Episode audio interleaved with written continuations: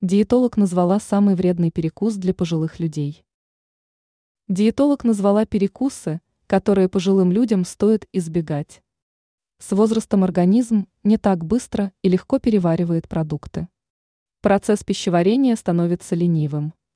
Вдобавок появляется риск развития болезней или обострения имеющихся недугов. Диетолог Наталья Лазуренко рассказала о перекусах, которые не подходят людям преклонного возраста – пишет Москва-24. Бутерброды с острыми, солеными и копчеными колбасами присутствуют не только на праздничном столе, но и с успехом разлетаются в обычный день. Они просты в приготовлении, но при этом вкусные. Однако такие бутерброды нарушают процесс пищеварения в тонком кишечнике, где происходит основное всасывание питательных веществ.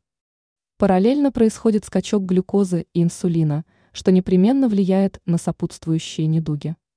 Также сладости являются не лучшим вариантом перекуса для пожилых людей.